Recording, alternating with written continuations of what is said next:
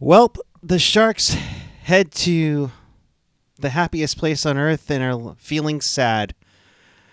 A rough loss in the shootout will break down the Ducks' victory over the Sharks and more right now on Teal Town After Dark.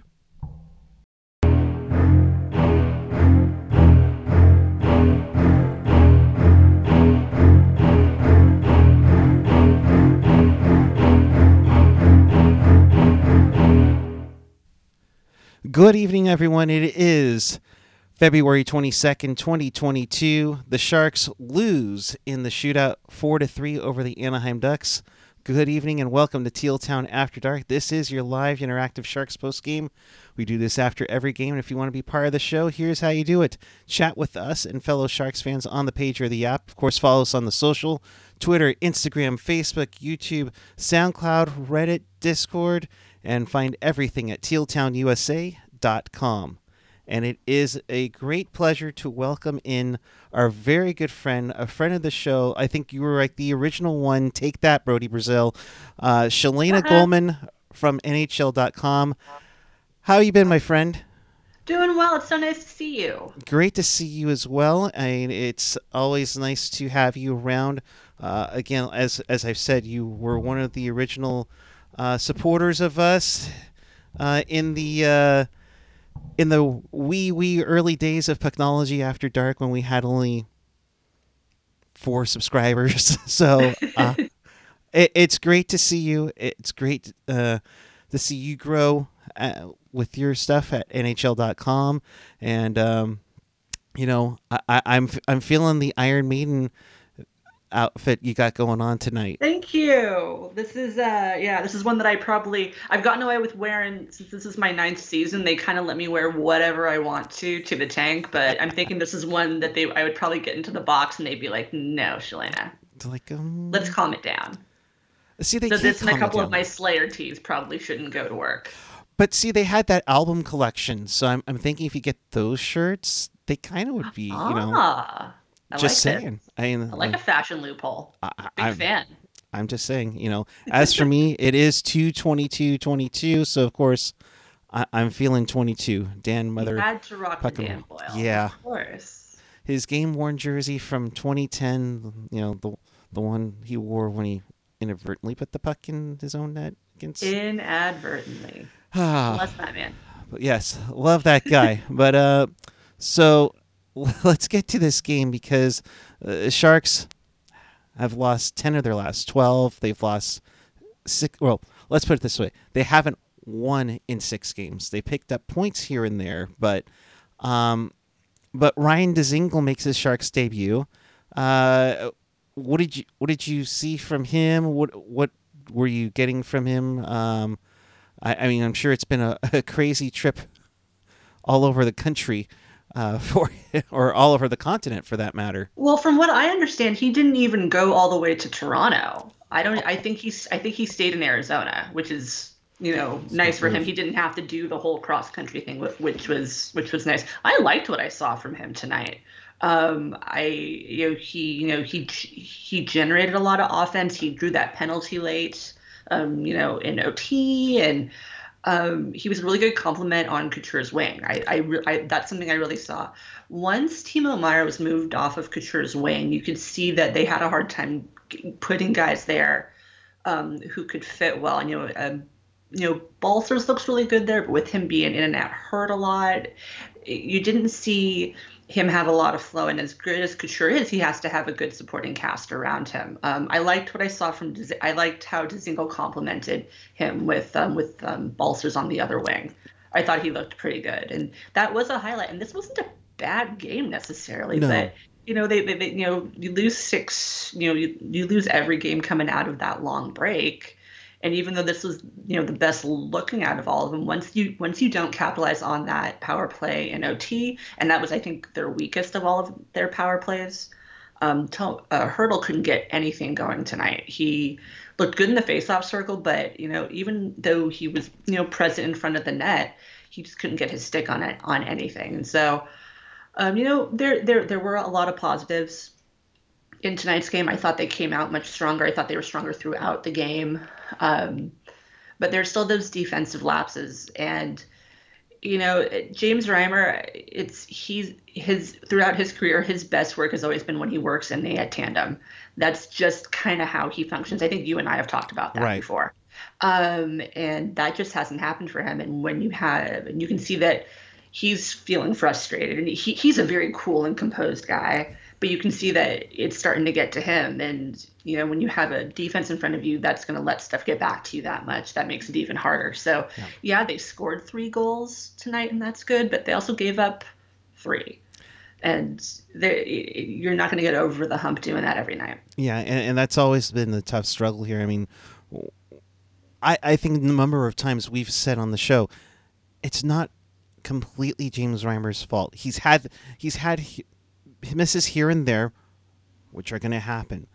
Or like the one goal that made it 1-0. I mean, like the Sharks had a pretty solid first period, but then they get caught up ice. I know Burns was pinching on that play, but then all of a sudden it's a 2-0. I think I even saw Couture like, what the heck? Go up there. It's So in those lapses, and the Sharks particularly right now are one of those teams where literally any and every mistake that they make ends up in the back of their net.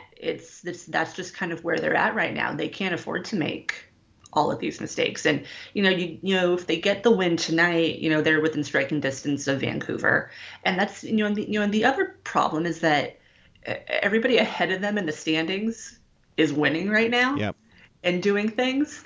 And it's, you know, again, like tonight was definitely better, but you can see it with certain guys that frustration has really sunk in, and they're really, really struggling with it right now. And, you know, OT win tonight really would have helped them get over the hump. And they've got some tough teams. They've got two tough Eastern Conference teams coming in the next 2 games, and a back-to-back on top of that. Yeah, they have 3 games in the next 4 nights. They have the Islanders, who, you know, let's be honest here, they've struggled at times this year, but they've gone to the Final Four the last couple of seasons, no matter how many games are played.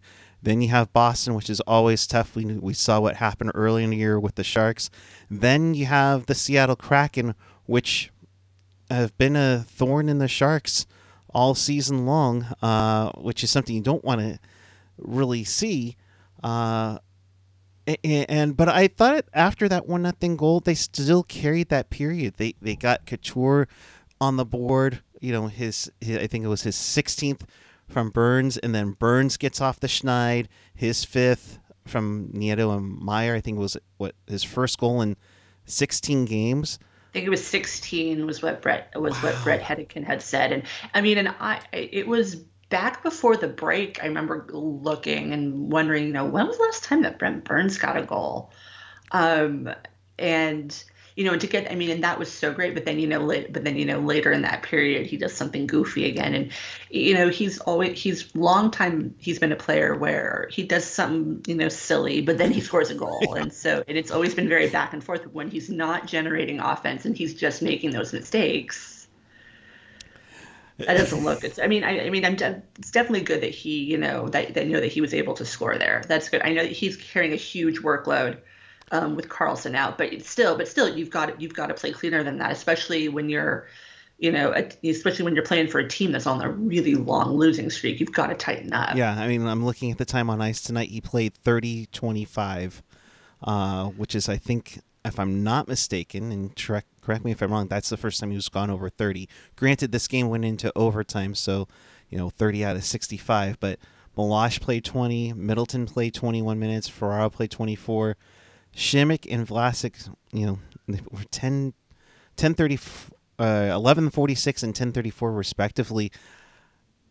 To me, that's still a concern that you keep throwing those guys out for half the time the other 4 of the 6. Yeah, that is a concern. It's you know, there is a slight benefit to the fact that Ferraro can eat up more minutes than he did when he was a rookie. That's definitely good. You know, Meloche has really stepped up. But, you know, to have 2 veterans like Vlasic and Shimick who can't pull their weight, that's not good, especially for Vlasic. having covered him all, 9 seasons I've covered the team, and watch him go from, top pair guy to, oh, you're playing less than half as much as, four other defensemen. That's not good. No. And it doesn't help contract wise either. No. Because that just magnifies it completely. What did you take from the hit that Dzingel got on Deslauriers? And, of course, it led to a good bout for Jonah Gadjovich along with Nick Deslauriers. I thought that was a nice... That was a good fight. Yeah. That was a good fight. I like... Gadjovich has a lot of grit. I really like his grit. That's something that Bob has pointed out before. I like what he brings... I like what he brings to that fourth line. He's... he has that physicality that bottom six needs. And that was a good scrap. It was, and I liked that the officials kind of backed off and let them go for it. Cause that was one where I think they were almost thinking about getting in there and then they didn't. But I liked that they got that scrap, especially because, I'm not one to say, oh, well, the officials got that. I'm not one to be like, oh, the officials got this wrong, got that wrong. They were too in favor. Da da da da. I thought the Ducks got away with a couple hits. The Rickard Rakell one is the one that really stands out to me because that was dangerous. And the way he reacted afterwards, I don't think it was intentional, but that's still a penalty. Right. You can't get around that. And there were a couple other ones that were like that where, but then the Sharks would get called for something similar, and you can see Bob on, the camera on Bob's face, and he's like, okay, well, how does that work? Exactly.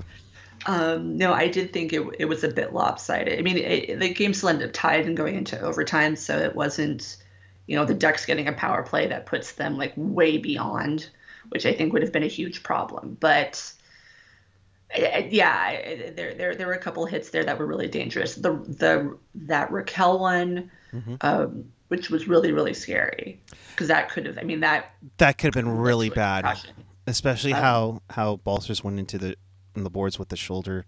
But after that one period, hey, they scored a goal in the first period. It's like the first time in like five games. First period lead since they played in Florida. Yeah. Huge. Seems like months ago. It's the little things, right? People? Right. Then the Sharks kind of got into some penalty trouble in the second period. Barabanov takes a couple of penalties there. Rickard Rakell decides to go on a tear. He gets 2 goals. But I liked Couture getting on the power play. I know he didn't get an assist on the goal on Couture's second of the game, but I really like how Dzingel kind of calmed down everything, kind of just dangle the puck, then set up everything, and then it just started to flow a lot better on that goal. Well, like I said earlier, I like how quickly he assimilated. He gelled really, really well with Couture throughout this entire game, and that's a really good step going forward. And he really did have sort of, because the power play has been so pass right the last couple of games. This game I thought it finally looked better. And so he brought an element where he kind of calmed the pace down and kind of slowed it down, actually for both units, I thought that set up nicely for Couture's goal. I thought that was big. It wasn't about, him making some big pass or anything. It was very, I liked it. It had really good flow to it. Yeah. And that's what they need, especially on a power play, because look what happens when you score, you make them pay, you make them think secondly about taking calls. And I believe the Sharks were 1 for 5 on the power play tonight, and it could have been a lot better, especially how they were shooting. I mean, honestly, Shalene, they played a pretty good game. They just had a rough draw on the faceoff draw where Rakell ties it up. But I mean, faceoff 61%.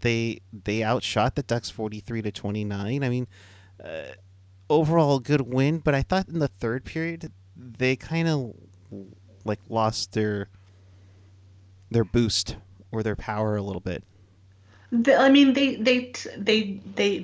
I mean, the third period was very back and forth. I thought both teams tightened up defensively, and neither one really went for the throat. So that was, I mean, Deslauriers almost had, you know, the Barabanov buzzer beater right there at the end, which he did not. But yeah, I thought both teams, they kind of mirrored each other, and they both kind of buckled down, and neither one of them really charged to get that fourth goal. Which I thought was kind of interesting, because the Ducks are also you know trying to move their way up and get into be in the playoff discussion. So yeah, it wasn't. But I mean, like you said, it wasn't. Overall, it was a good game for the Sharks. They did a lot of good things. Unfortunately, at this time of the year, that doesn't mean anything. You're down. You're down the second leg, and you've lost 9 out of 10, and you can do all those good things, but if you're not getting that done on the scoreboard and you're not winning, it doesn't really mean anything in the end. Yeah, and of course the Sharks would get some good chances on the power play, but it wasn't enough. Then it goes into shootout. Zegras tamed himself. yeah, he was actually pretty chill. I was kind of sitting there. I was just kind of sitting there waiting. I was like, what's he gonna do today? Because he is fun to watch. He's very he's young and flashy, and it's great entertainment. But that last one in the shootout actually hit Reimer's pad and then jumped over, because he'd sprawled out and stopped it, and then it hopped, and you watched him. He knew he stopped it, and they saw it go over and just went. Yeah. Because he'd been on that too, and it was just such an unfortunate. That was just such an unfortunate, just bounce over. You could see him get deflated, and yeah. Stolarz gets credit. Right. He did a really good job. So, hats off to him, I guess. But yeah, the Sharks do a lot of good things, but they have to win games. That's all that it comes down to. Yeah, I mean, they do pick up a point, so they're at 50 points. They're 22-22-6 now, but they have. I'm looking at the standings right now. They got a lot of ground to make up with everybody with those games in hand. While the Sharks were off for about 2 weeks, which, by the way, that was nice. They sit 7th in the wild card, and Anaheim's hanging tight with the Kings for that last playoff spot in the last wild card. I mean, granted, outside of when Calgary went on a roll and Edmonton, all of a sudden Wonder Boy Jay Woodcroft, gets called up from Bakersfield. Look at Jay Woodcroft, right? Doing big things. It's kind of weird, because it's like it's a division rival. But you're so proud of the guy, because he did so much work for Todd McClellan here in San Jose and in his time for Edmonton. Just knowing how much work he put in, how much he learned over that time. So when I found out that he was getting appointed head coach, I was like, "Oh, Jay." Yeah, so good. That's awesome for him. Good for him. Good for him. Yeah. And it seems like their locker room is responding well to him, and what he's doing, which is pretty amazing, given that Edmonton's such a train wreck.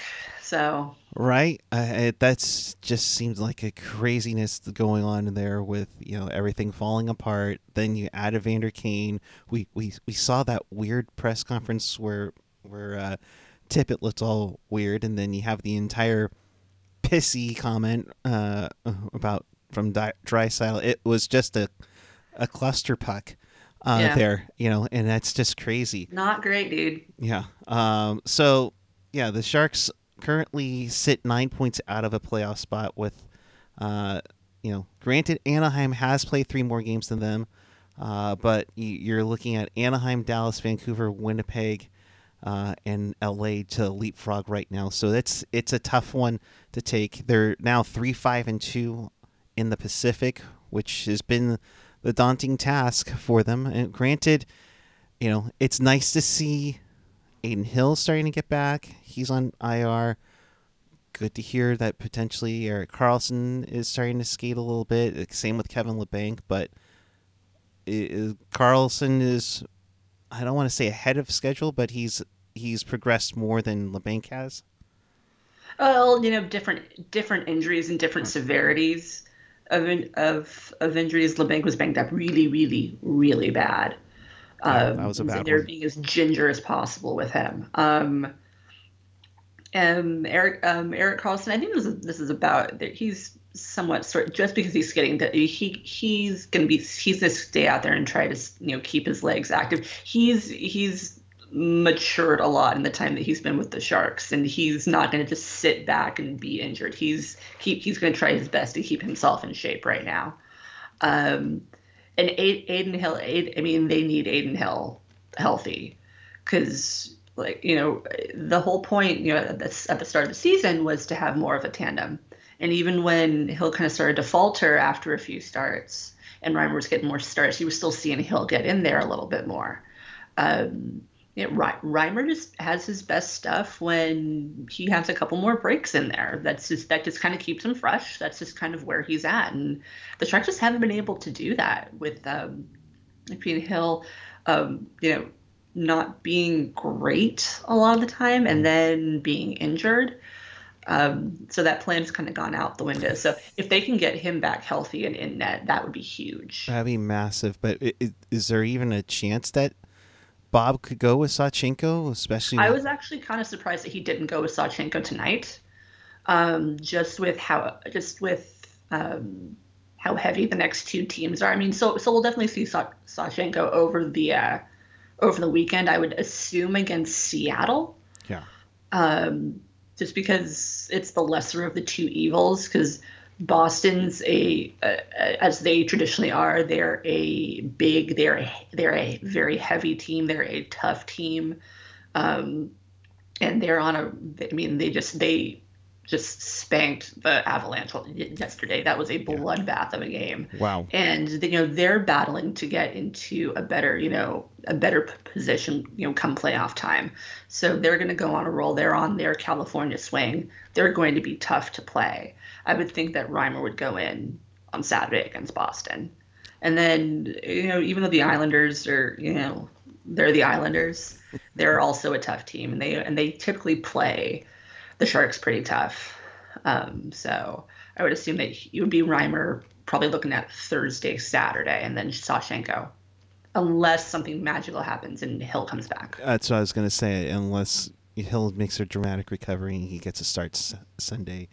Yeah. So this is a stretch that I think a lot of Sharks fans were kind of expecting to see, whether or not, you know, it's a good one or a bad one. And you're going through the tough pains of having missing one of your best defensemen. You know, granted, Labanc was kind of playing the fourth line for the most part when he got hurt. He's still one of your scorers. We haven't heard a whole lot from Knyzhov. I assume that's not looking good for the year. When we talked to Joe Will, I got the impression, you know, and Joe Will holds his cards pretty close to the vest. So. But yeah, somebody had asked about Knyzhov, and he hadn't progressed like they thought he would, or something like that. I mean, but we haven't even seen him skate at all. So not entirely sure if it was worse than they expected, or what the deal was. Yeah, it's looking, lack of a better comparison, even though it wasn't this bad, but when Raffi Torres had to have the cadaver taken out of his knee and he was gone and nobody knew what was going on, and it was, oh, look, he's not progressing well. It's like, okay, well, is he coming back or not? Yeah, so I don't think we're seeing Knyzhov this season. That's a bummer, because I thought he looked really good last year and really made a name for himself. Hopefully he can, not to feed off of the theme of the season, hopefully he can bounce back for next season. So this is a little weird. I have comments from the locker room. You're with me. That's fun. So let's see. Logan Couture, I think it's natural when you get to this point. If you're on the outside looking in, you start thinking about the deadline. Bouchardon told us to let it go and just play. So Curtis probably asked about the trade deadline again. Hi, Curtis. The guys are getting asked a ton about if they're thinking about it or not. Right. It's typically, I don't think about that. I don't focus on that. Couture always being honest, even when it hurts. Definitely. So that kind of says, oh no, I'm thinking about it. I'm looking at that. Oh yeah. Let me ask you this before we move on. How are the guys doing? I know that's kind of a tough one to ask, but it seemed like they were with boosted confidence, but I think with this streak going on right now, I can understand if the frustrations are coming in, and then now the trade deadline is starting to loom on top of trying to get a playoff spot. Yeah, it's harder to tell just with how the setup is because of COVID. And we still don't have dressing room access. We still have to stay up, so you're not able to go to guys' stalls to talk to them. When you don't have cameras, it's always easier to get kind of a feel. But guys who have come out to talk have admitted that they're frustrated, and you can see in how they're playing that they're frustrated. And I think that a lot of frustration has come through the fact that stretch that they had, that road trip that they had right before the big break, even those couple of losses that they had, some of those OT losses, they played well and they were still getting points. Right. And then to have that momentum and be like so close to breaking out and then having to go on a break, I think that really, really killed things. And that has come back up. The fact that they had this long layoff and now we're having trouble getting something going. There's definitely, a feel of frustration. It's probably even worse in the dressing room than when they come out in front of the camera, to be honest. But you can see it. You can even see it in how guys are playing, that it's just something's going to break their way. But with this slide, I almost feel a little bad. I made a comment to Ted Ramey coming out of the break that they're so inconsistent they can't even put a losing streak together, and I'm really biting my tongue right now. Oh no! Yikes! Hey, I mean, I'm not a fan. It's fine. Hey, but But long story short, yeah, there's definitely a sense of frustration. Yeah, and it's you feel for them, and it's tough. And then I guess from the fan standpoint, it's like, where is this team going? It's like, can you give us a clue? And I think there's on top of trying to fight for a playoff spot, but at the same time, you also know the kids need to get in. Jonathan Dahlin gets scratched. You wonder what's going on there. It's nice to see Jasper Weatherby back up. I thought he looked really good in his time. Yeah, maybe a fresh cup of coffee, get some more game time with the CUDA was nice. But I really liked him up there, especially I always like to see that Tomas Holmström type of guy on the power play, and I liked what Weatherby was doing on there. We hope to see things turn around. At the same time, I know there are a number of you, and I see you all in the chat, wondering. Hey! Oh my! Lots of comments. Oh yeah! Boy! We won't get to all of them, but I mean, there's a lot of wondering where this team's going, why are they constructed this way? Can they compete this way? It's tough because it's like you play puck possession, you play defense first. You got to try to open it up offensively. What next happens here, and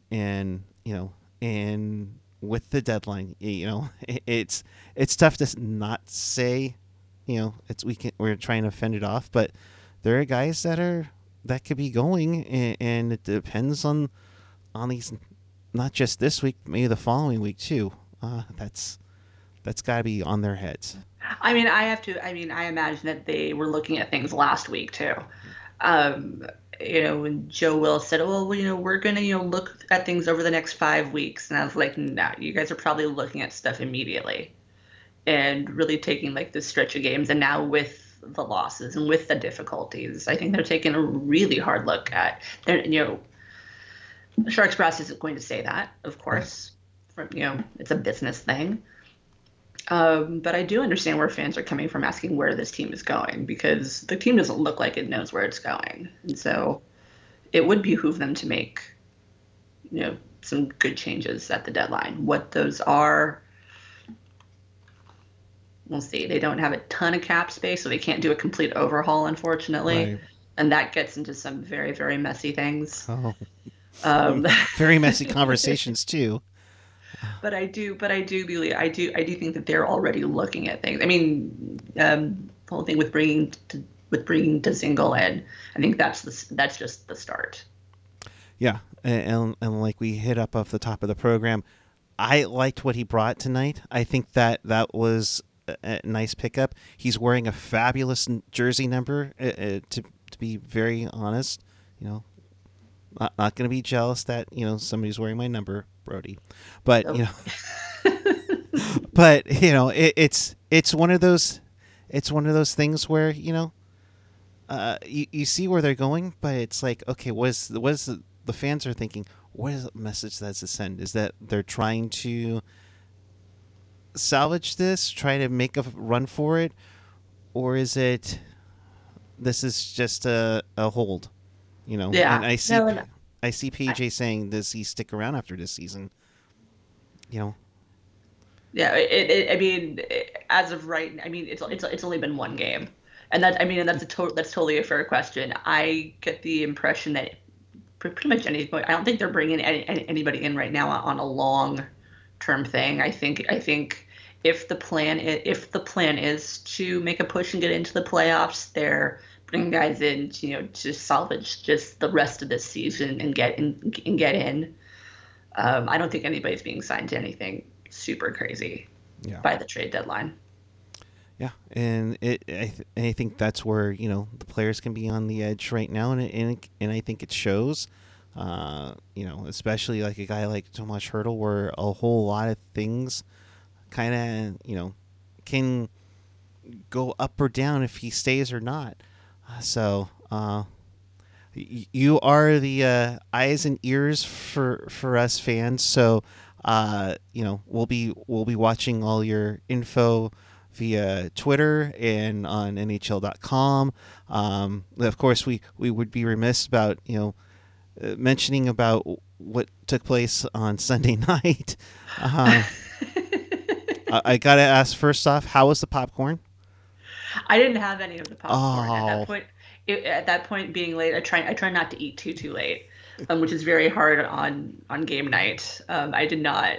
No, Janice tried to hand me popcorn multiple times. I was like, no, really, I'm good. I just want to go home. No, we ended up only being. I mean, once I was done with my gamer, we were only still kept inside for maybe like an hour and a half. So it ended up not being too bad. But when I first got downstairs and, okay, it's early, I get to get home early. I have to be up at 6:00 for one of my other jobs. Oh, this is great. And then the usher was like, yeah, you can't leave. And I was like, why? Well, there's activity going on out there. I was like, that doesn't tell me anything. And he goes, well, activity. It could be, I was like, I need to go home. I just got off work. He goes, well, it could be up to 3 hours. And I was like, no, my car's right there in front. I want to go home. And he goes, well, you can get an Uber to go home. And I was like, I live in San Francisco, bro. That's not going to happen. So thankfully they got that whole thing cleared up by the time I was about to leave, they were already kind of wrapping up their sweep of the area and making sure everything was okay. So I think by that point it was cool, but it was they blocked off like the first like three or four rows of cars. And of course, mine's in like the second row, like right up next to where they had the barricade. And I was like, no. You're like, great. Thanks. Never parking there ever again. Oh my gosh. Yeah. You know, we're princess parking for Shalene. They just need to shift it over a little bit, you know, right? And everything. Not gonna lie, if I get to the tank early, I'm usually like in those first couple rows. So it's like, oh yeah, oh man. And then I heard Curtis was trying to convince you to buy drinks for everybody if the bar was open. He came down later, but we were like at opposite ends of the thing. So when he tweeted that. Like right when he tweeted that, they'd like shut the bar down maybe like a couple minutes before, and so I was like, dude, I would have gotten us around, but no, it was we ended up leaving actually not that long after that, so I wouldn't have wanted to have to like chug a beer before driving. That would not have been good. No, that would be icing on the power play, which is never good. Don't drink and drive, kids. Nope. Our poll question tonight: will you continue to attend Sharks games through a rebuild? We've heard some of that come out from last summer. 56% of you have said yes, you would. 23% would say no, and 21% of you have said already stopped attending, which is kind of that sounds about right. Since it's so sad seeing how small the crowds are, and that started before this losing streak. It's just people. I don't know if it's. I don't know. I don't know. I don't know if it's, previously it was, COVID restrictions, I think really scared people off. I don't know if that's still the case. I don't know if it's, if people would rather stay home. I don't know if it has to do with the fact that a lot of time the Warriors play at the same time. Yeah. There are all sorts of things. But it's sad because I've covered losing seasons for them before and they still have, upwards of, 15,000 people. And now they're like barely cracking 10. Yeah. It's like Barracuda game.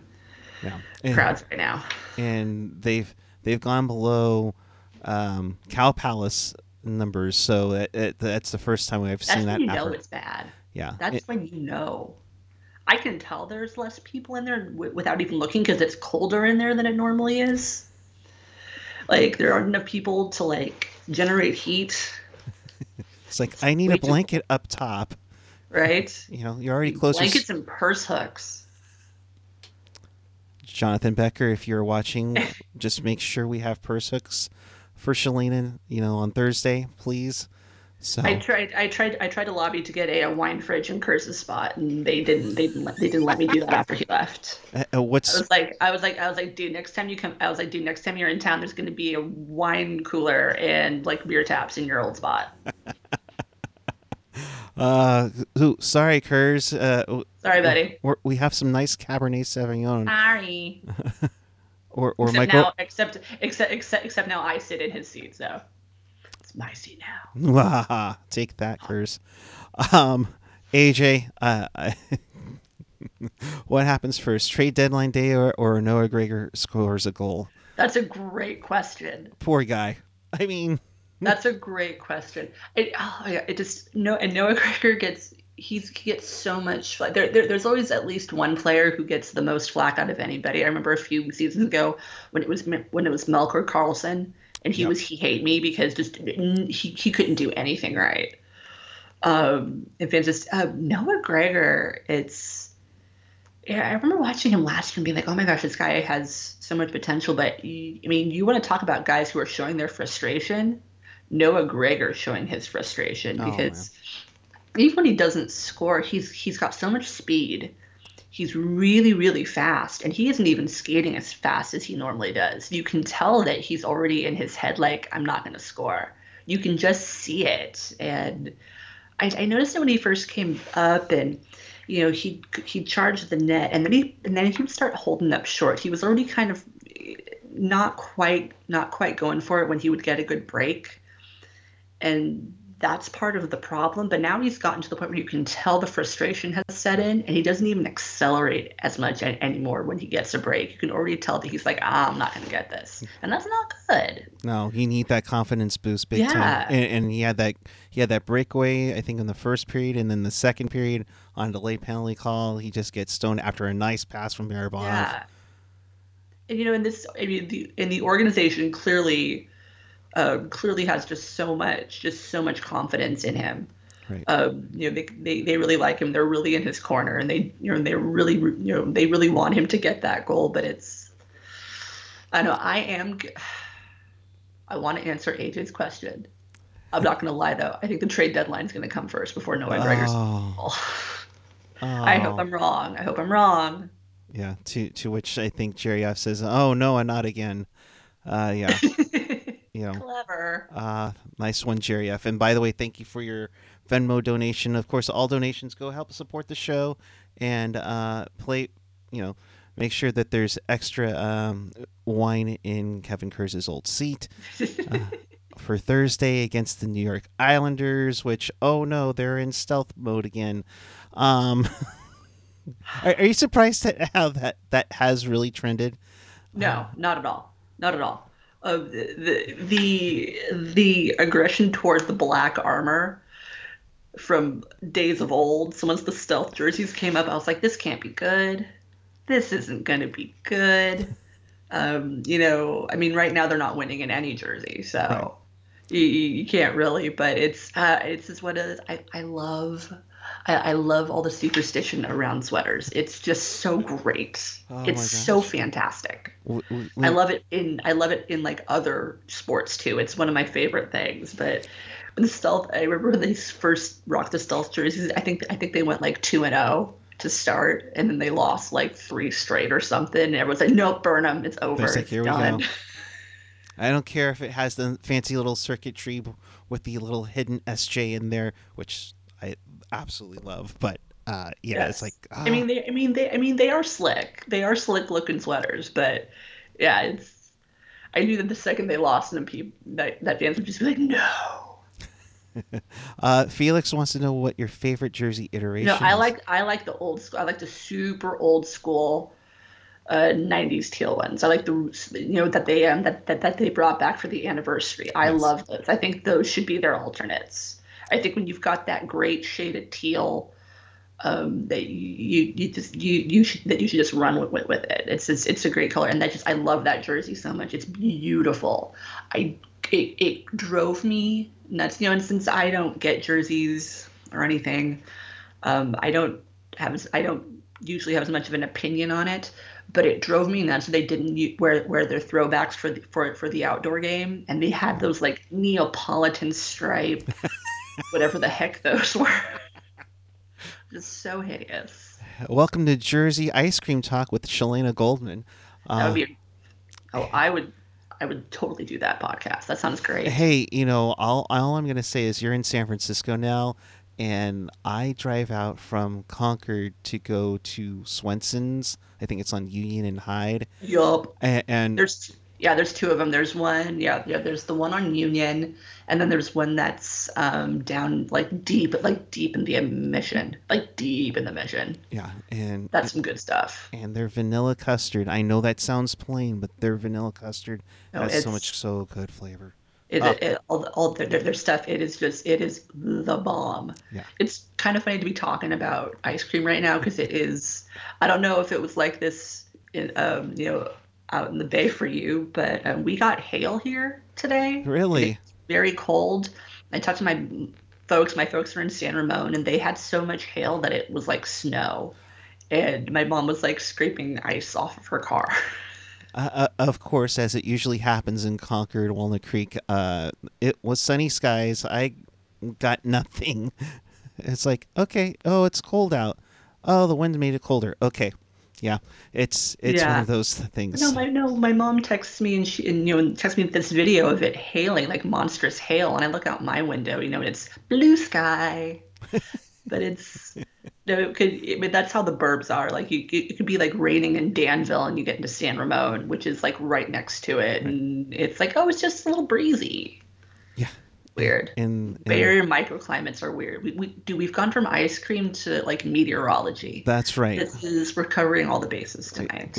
We'll have traffic coming up in just 2 minutes, folks. In case you missed anything or you want to watch this again, check us out on TealTownUSA.com or your favorite podcatcher, whether it's Apple Podcasts, Google Podcasts. Smash that subscribe button on YouTube. It really does help us out a big time. You can also check us out on SoundCloud, Spotify, TuneIn, and iHeartRadio. And again, always available at TealTownUSA.com. And you know who is always available at NHL.com is Shalene Goldman. My dear, you are wonderful. I always appreciate you helping us out and coming on and giving us any information on that. Your final thoughts and where people can find your work. I do write for NHL.com now. It's pretty basic gamer type stuff. So if you want to talk about something specific, I am absolutely down to have conversations with people. If you come at me, gangbusters and aggro, I'll probably tell you to shut up. But I'm always down to talk, and I'm always down to give a little bit of insight. So I am at Shalene Goldman. Come by and say hi, if nothing else. Absolutely. I'm at PuckEye14 on the Twitter, the Instagram. One more before we get out of here. Another question for Shalene. Do you think Trevor Zegras is the next big thing in the NHL in terms of creative goals? Oh, absolutely. Absolutely. It's interesting. Creative goals. Absolutely. It would be really cool to see him, but also just become well-rounded where he does everything. Because if you're just, the one trick pony that just does, that just has the Michigan up your sleeve all the time, that's not quite as fun. But yeah, absolutely. And even just the way that he generates offense, he's incredibly creative. He's really fun to watch. He's one where I'll if I even just hear that he's scored a goal, I'll look up a highlight. Right. Which of course is a nightmare because he plays in the same division as the Of course. Even the way that he even sets his own goal up. He's creative goals, absolutely. I knew when watching him during the World Juniors, he was going to be something special. And then I looked up, I was like, oh, crap, he's a Ducks prospect. Frick! Oh, jeez. And again, thank you, Shalene, as always. We'll be back with you Thursday night following Sharks and Islanders. Will the Sharks break out of their slump? Will they break out of their stealth mode slump? And how much crap will Shalene give Kevin Kurz on his return back to the Shark Tank? Ooh. We'll see. Until then, thank you so much for watching. We really do appreciate it. Shalene, thank you so much as well. Mwah. Thank you for having me. And until then, keep it real, keep it teal, keep it real teal. Have a great night, everyone. We'll see you Thursday night following the Sharks and Islanders.